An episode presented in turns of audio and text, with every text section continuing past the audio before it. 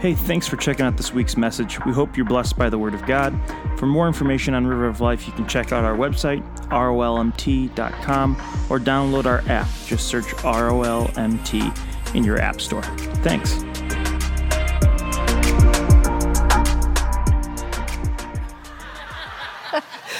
Thank you so much for having me share. It's such an honor and a privilege. And honestly, I just want to take all of you back to Florida or bring the whole of Florida back to you.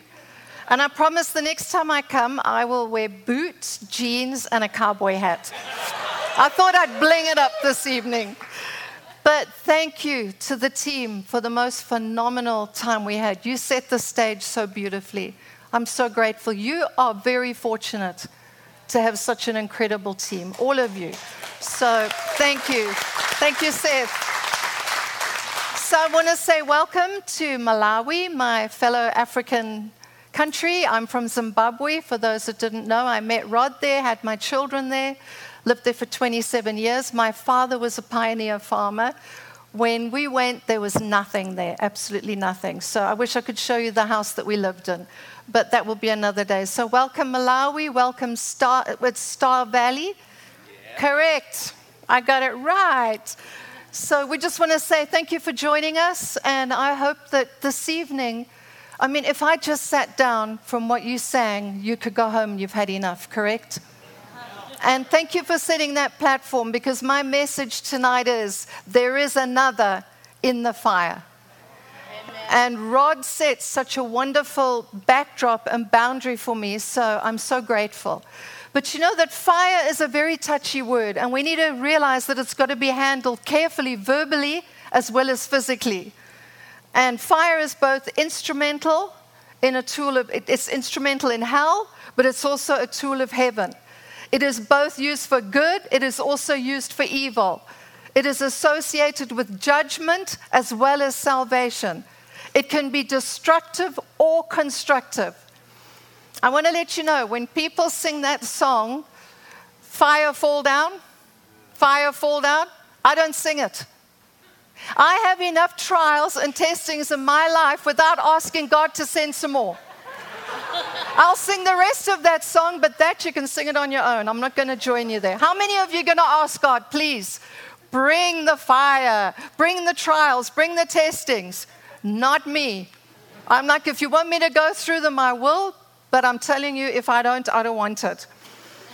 so there was a prophetic word spoken over this nation in February of 2021. And it was that 2018 was a year of refining for the body of Christ. 2019 was a year of redefining the church. 2020 was a year of shaking. You can say amen to that. 2021 is the year of revelation to stay focused and hold the line. Amen? Amen? Stay focused. And I hope tonight that you leave here with knowing that you have a hope and a future. I am so grateful I live in the United States of America. I am American by choice, and I love this country and I love my people. So, that's just for you. So don't try and figure out the reason, but figure out the revelation. We're all trying to figure out the reason of why things happened in 2020. Why are things happening in 21? I want to see the revelation. What's God saying and what's God doing in the midst of all of this? And where's my part? Amen? Amen. And you know, to understand things, I have to throw this in. It's got 1 Peter 3 7. It says, Husbands, live with your wives in an understanding way. Amen. That word understanding means be considerate. How many of you are married? Okay, all the married men, all those that want to be married. I want to tell you, you will never understand us because we don't understand ourselves. Isn't that right, ladies? I'm still trying to figure myself out. So, heaven help him. When, I was, when we were still in um, Florida, we were just praying for this church. And God gave me this incredible word for this church, River of Life. and you've been through a major redefining and a major shaking. But God says, I want you to know it was my doing. Amen. My doing, not the enemy. And why? He says, because some trees needed to be uprooted, some needed to be planted elsewhere, some needed pruning. But the result is deeper roots that can grow for the growth that I want to bring to this church. Amen. The roots are pushing deep. He says, The past you have endured, the present you are going to enjoy. Amen. It's no longer going to be like digging, digging trenches. You're going to enjoy it together. It's going to be an enjoyable journey. There's been resentment, hurt, disappointment, betrayal, misunderstanding, undeserved accusations. Do not allow them to take root in your heart. Amen. So, you know, there's the New Ameri- the, the NAS, the NLV, the King, New King James Version. There's the TSV. Anybody know what the TSV is? It's the Taylor Swift version. so, what do we do when accusation comes, when we're in, shake it off, shake it off. Everybody do this. to our church, I preach this in our church, and now when we're going through hard times, we all just do this. It works. Taylor Swift was good there. She needs a bit of help elsewhere, but. And we have a two minute rule in our house. Our kids have grown up ever since they were little with a two minute rule, and I'd encourage all of you to try and adapt this two minute rule. And I still do it as an adult. And my kids now, they give us the two minute rule. Do you know what the two minute rule is? You're allowed to feel sorry for yourself for two minutes. You're allowed to be angry for two minutes. I, I go and I go, okay, I've still got 40 seconds left. And I make sure I fill up that two minutes. You know why? Because you need to get it out. But just get it out on your own so you don't say things you're going to regret. But if you stay longer than two minutes, you dig a ditch where someone's got to come and get you out. So give your kids the two minute rules. My kid kids knew. You go in the room, you got two minutes. You can go and throw your toys if you want, but when you come out, you better have a happy face. And if you don't, I'll help you. So, we have three kids. Our oldest one, Nathan, is 38, turning 39. Daniel's 37, turning 38. Our oldest is six foot seven, six foot eight, I don't know. But I still look at them and I go, You got the two minute rule. it works. So last week, Rod set the platform and we, he shared from Daniel, but I want to go a little bit um, sooner into, the, into Daniel and pick up from chapter 6. And you'll see that King Darius, what happened is the background is he has Daniel.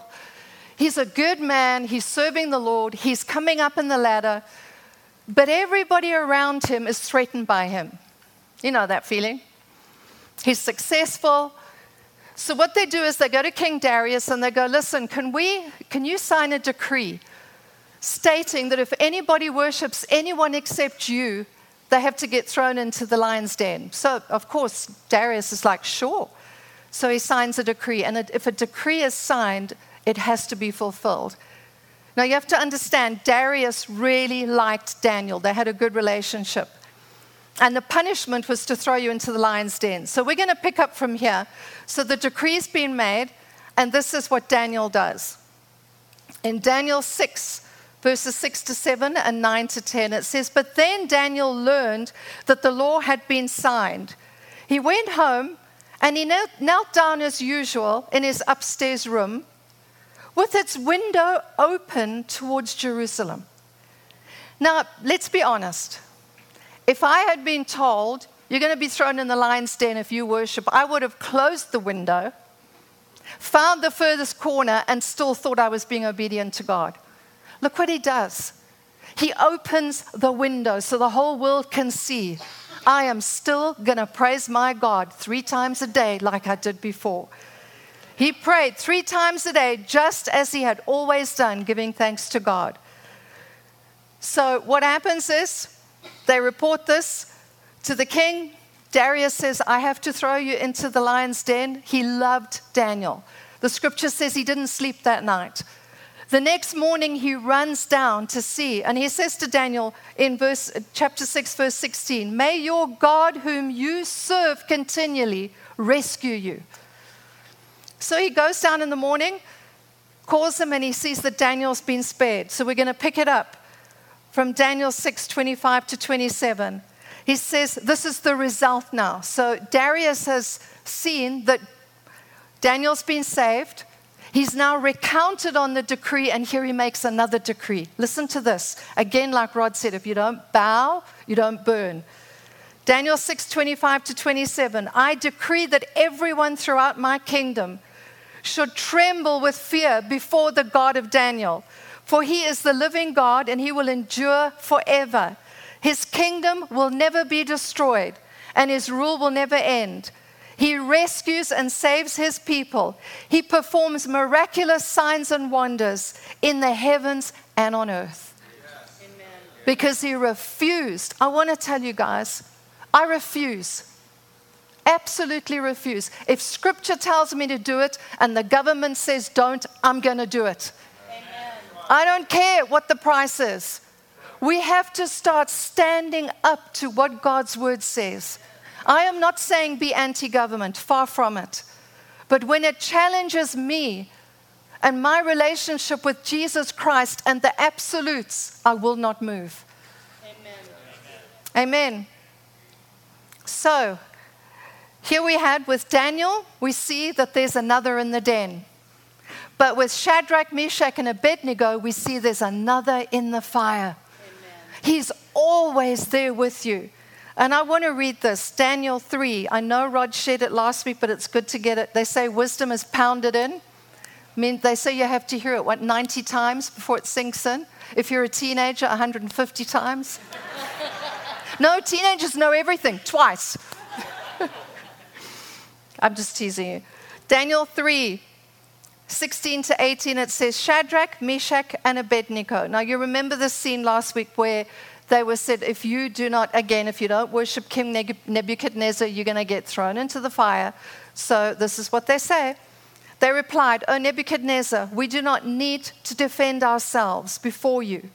If we are thrown into the blazing furnace, the God, God whom we serve is able to save us. He will rescue us from your power. But listen to this. Listen to what he says Your Majesty. But even if he doesn't. I want to tell you if nothing happens again in my life, he's already paid a debt I can never pay.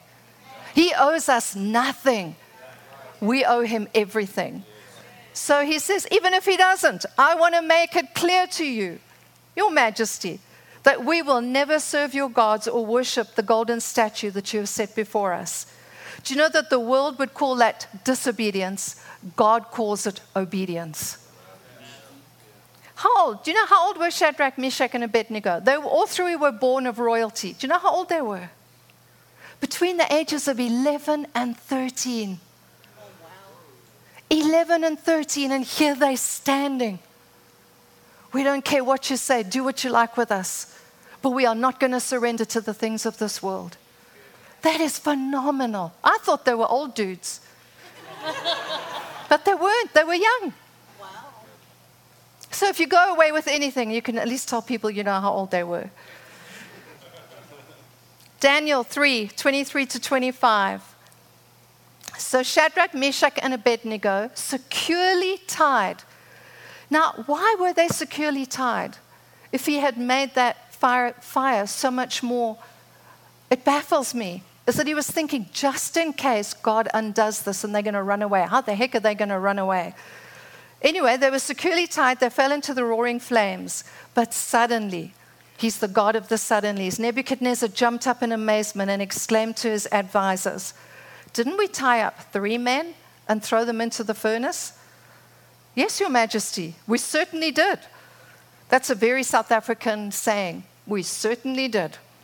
They replied, Look, Nebuchadnezzar shouted, I see four men unbound.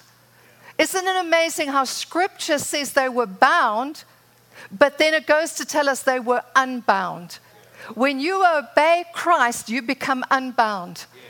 I love it. Walking around in the fire unharmed. And the fourth man looks like a god. Daniel 3 28 to 29. Then Nebuchadnezzar said, Praise to the God of Shadrach, Meshach, and Abednego. He sent his angel to rescue his servants who trusted him. They defied the king's command and were willing to die rather than to worship any God except their own God. Therefore, here's another decree. Do you see how if we stand for what God says, things change? He changed the decree. Again, if any people, whatever their race or nation or language, speak a word against the God of Shadrach, Meshach, and Abednego, they will be torn from limb to limb, and their houses will be turned into heaps of rubble. There will be no other God that can rescue like this. Do you see the result? If you don't bow, you don't burn. So now I get so excited when I share this. I am not as good as Oral Roberts. Oral Roberts shared this message many years ago. I keep listening to it because it stirs my heart. But I'm going to ask you who is this fourth man? Who is the fourth man that was in the fiery furnace? I'll tell you who he was. In Genesis, he is the seed of woman. In Exodus, he is the Passover lamb. In Levit- Leviticus, he is the high priest. In Numbers, he is the pillar of cloud by day and the pillar of fire by night. In Deuteronomy, he is the prophet unto Moses. In Joshua, he is the captain of salvation. In Judges, he is the lawyer and the judge. In Ruth, he is the kinsman redeemer. In 1st and 2nd Samuel, he is the trusted prophet. In Kings and Chronicles, he is the reigning king. In Ezra, he is the faithful scribe. In Nehemiah, he is the rebuilder of the broken walls of the human life. In Esther, he is our Mordecai. And in Job, he is our everlasting redeemer. Does that excite you? So, who is this fourth man? In Psalms, he is the shepherd. In Proverbs and Ecclesiastes, he is wisdom. In Song of Solomon, he is the lover and the bridegroom. In Isaiah, he is the prince of peace. In Jeremiah, the righteous branch. In Lamentations, he is the weeping prophet. In Ezekiel, the wonderful four faced man. And in Daniel, he is the fourth man in the fiery furnace. So, who is he? Does that not excite you? He is, you cannot get away from Jesus. He is everywhere. So, who is this fourth man? In Hosea, he is the faithful husband, forever married to the backslider. In Joel, he is the baptizer of the Holy Spirit of fire. In Amos, the burden bearer. Obadiah, the mighty to save. Jonah, he is the great foreign missionary. In Micah, the messenger of beautiful feet. Nahum, he is the avenger of God's elect. In Habakkuk, he is God's evangelist crying, Revive thy work in the midst of the years. In Zephaniah, he is the Savior. And Haggai, the restorer of God's, restorer of God's lost heritage. In Zechariah, he is the fountain open in the house of David for sin and uncleanliness. And in Malachi, he is the Son of righteousness with healing in his wings. Oh, does that excite you?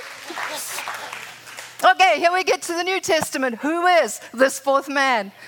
In Matthew, he's the Messiah. Mark, the wonder worker. Luke, the Son of Man. John, the Son of God. Acts, the Holy Spirit. In Romans, he's our justifier. First and Second Corinthians, he's our sanctifier. In Galatians, our redeemer from the curse of the law. In Ephesians, the Christ of unsearchable riches. In Philippians, the God who supplies all my needs. In Colossians, the fullness of the Godhead bodily. First and Second Thessalonians says, Our soon and coming King. In 1 and 2 Timothy, our mediator between God and man. In Titus, our faithful pastor. In Philemon, the friend that sticks closer than a brother. He is always there. So, who is this fourth man? You ready to hear to the end? In Hebrews, he is the blood of the everlasting covenant. In James, he is our great physician. In 1st and 2nd Peter, our chief shepherd, who soon will appear in a crown of unfading glory. In 1, and, and, in 1 John, he is love. In Jude, he is the Lord coming with ten thousands of his saints. And in Revelations, he is the King of kings and the Lord of lords. Amen. Amen. Oh, I get so excited. What else do we need?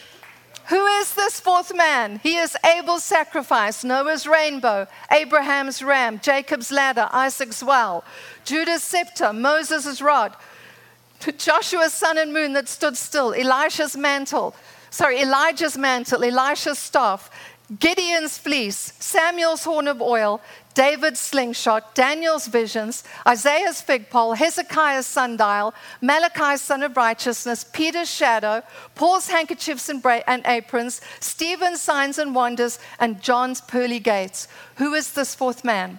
He is the husband to the widow, a father to the orphan. To those who travel in the night, he is the bright and morning star. To those through the lonesome valley, he is the lily of the valley, the rose of Sharon, the staff of life, and the honey in the rock. Who is this fourth man? He is the rock in a weary land. He is Jesus of Nazareth, the Son of the living God, the brightness of God's glory, the express image of his person, the King of glory, the cup that runneth over, the rod and the staff that comfort. Who is this fourth man? He is the pearl of great price. He is the everlasting Father. And the what? The government will be upon his shoulders. Yeah. Amen? The government of our lives will be upon his shoulders. Not the government of the United States, not the government of Zimbabwe, Malawi. The government of Jesus Christ is upon my shoulders. Oh, amen. He is Jesus of Nazareth, the Son of the living God, my Savior, my companion, my Lord, my King. He is the King of kings and the Lord of lords forever. Can we just give him a cheer and a clap? Oh, to the King. So let's make it more personal. Who is this fourth man right here, right now? He is Jason and Shannon's protection. He is Seth's songwriter, Troy's creativity, David's inspiration, Tiffany's source, Kate's dream maker, Jace's navigator, Joel's future, Jude's future, Tom's healer, Angela's wisdom, Mona's promise, Angela's waymaker. He is our hope for all generations. We have a hope and a future. Amen. Amen. And I'm going to challenge you the Lord really challenged me, and everywhere I go now, I challenge people. Um, I want to ask you are you sowing weed seed, which is doubt, unbelief, fear, negativity, curses, hopelessness? Or are you sowing good seed? Hope, blessing, belief, peace, joy, life. What are you speaking? And this is where I'm going to challenge you. Who, is, who remembers the 60s? Way before my time. but I, I, was born in, uh, well, if I tell you, you'll know my age, but I don't care. I was born in 1959, so the 60s was just coming up. And when I was growing up, I remember people talking about the 60s saying, that's it, the world's coming to an end. The hippies, the druggies, the flower people, that's it. Yeah, I'm 63 if you haven't figured it. 62. Sorry, 62. But that generation, the generation after them said they left a hopeless scenario, a hopeless scene, a hopeless platform. You know what happened? The next generation made it. And what happened to the generation after that?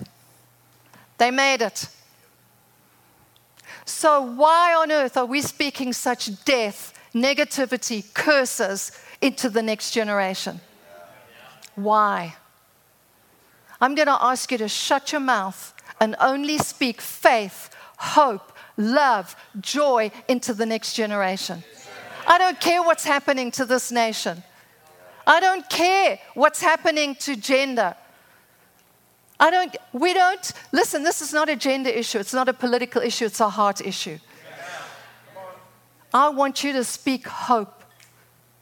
I don't know how this next generation and the next generation are going to do it. But I know my God is right there in the fire with them. He is right there pushing back the sea with them. If He could do it then, He can do it now. And you know, we've, we've been told in the past, you know, when um, God sent his, set his people free to go to the promised land, and then they get to the Red Sea. And he parts the Red Sea and they go through. Well, we've had skeptics say to us, well, the Red Sea was only about this high. It was a bad season, and the Red Sea was only this deep. So, of course, they could walk through. I'd go, well, then that means God did another miracle, then, because how does a whole army drown in knee deep water? so, either way, it was a miracle. Amen. Seriously. So, I'm going to just, I want to leave this with you. And this, oh, Matthew 12, 33 to 37, it says, either make the tree good and its fruit good, or make the tree bad and its fruit bad for a tree is known by its fruit. Please, let's produce a good tree for the next generation and the next and the next. Let's sow seeds of hope. You guys, all you youngsters, I salute you. You are phenomenal. God has a plan, a purpose, a future. He's going to use you in ways He never used us. Our ceiling is going to be your platform and I can't wait to see. But I'm telling you, I'm not getting ditched.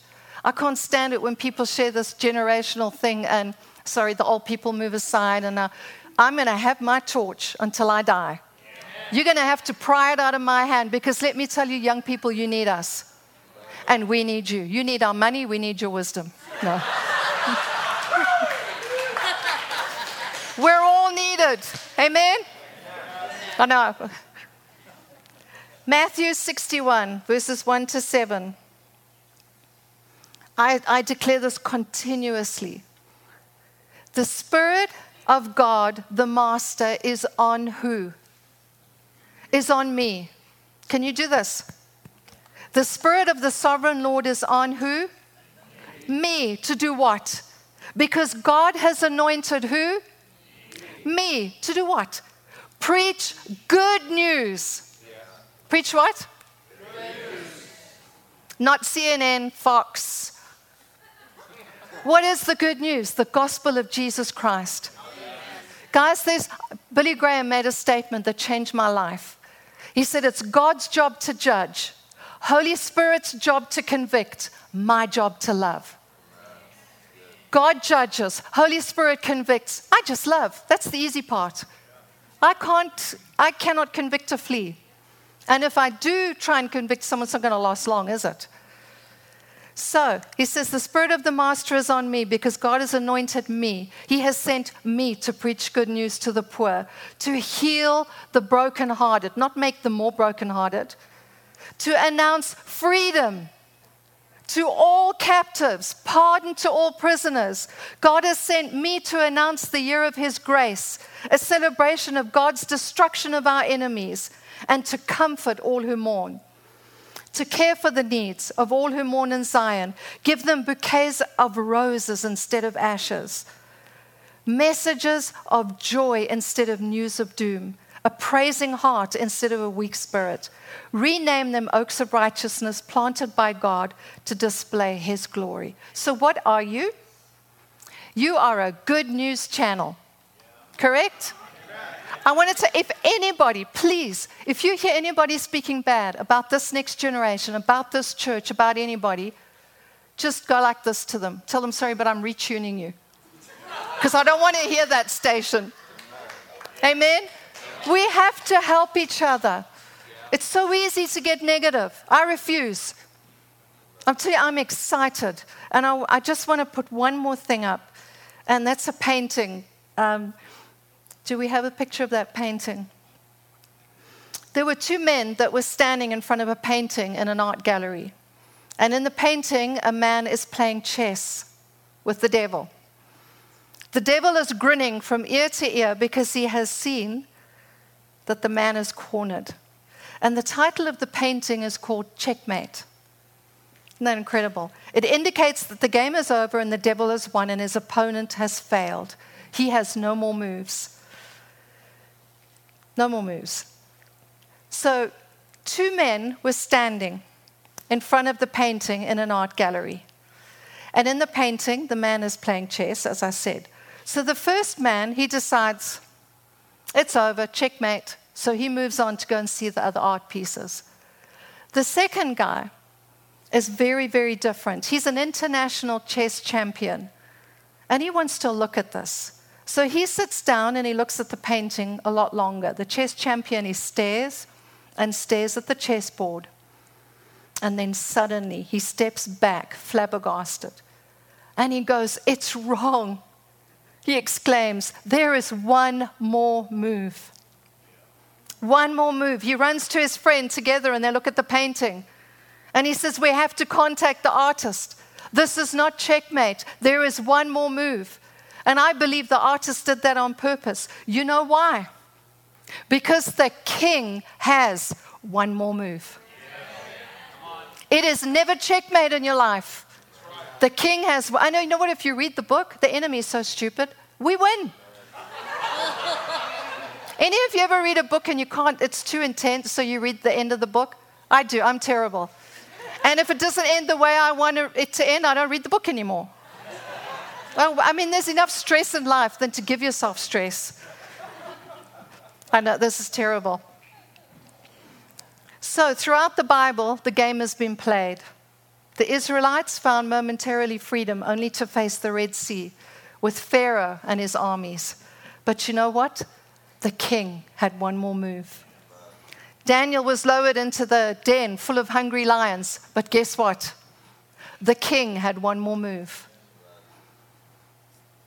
The nine foot Goliath shouted out, Okay, winner takes it all, a one on one fight to settle this war. A little shepherd boy took him on. The king had one more move. Jesus was tortured, crucified, and buried for three days. The king had one more move. I don't want to make it personal. Do you ever feel like life has got you beat? The king has one more move. Do you ever feel like Satan has you trapped? The king has one more move. Ever feel like you're a failure, out of options, lost hope? The king has one more move. There's another in the fire. You can never get away from him. Never, because you know what? He'll find you. My, um, my one grandson, when he was little, would play hide and seek with me. But he'd always go to the pillow and the couch and put his head under the pillow. And I had to find him. I mean, it's pretty obvious, but I'd pretend. Got a little bit older, and he'd hide, but he'd always hide in the same place. Now he hides, I can hardly find him. And that's when you hope that your kids wake up, you wake up when they're at college, and then you can pick up from there. I always say when your kids get to teenagers, you know why some animals eat their young.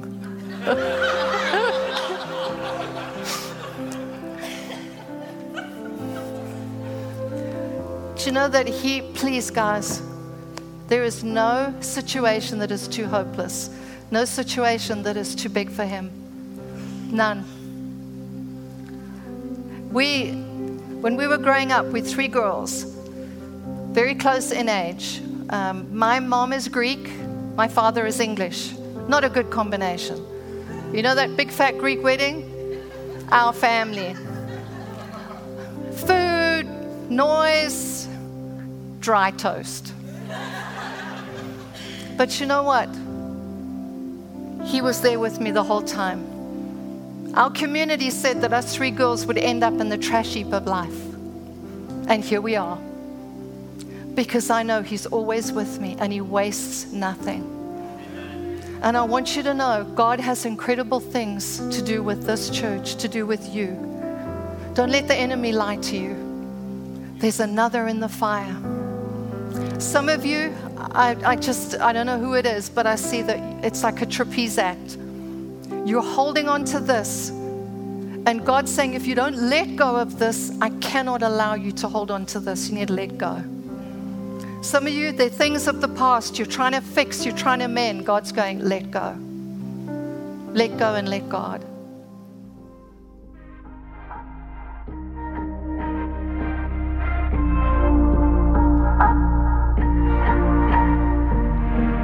Hey, thanks for listening.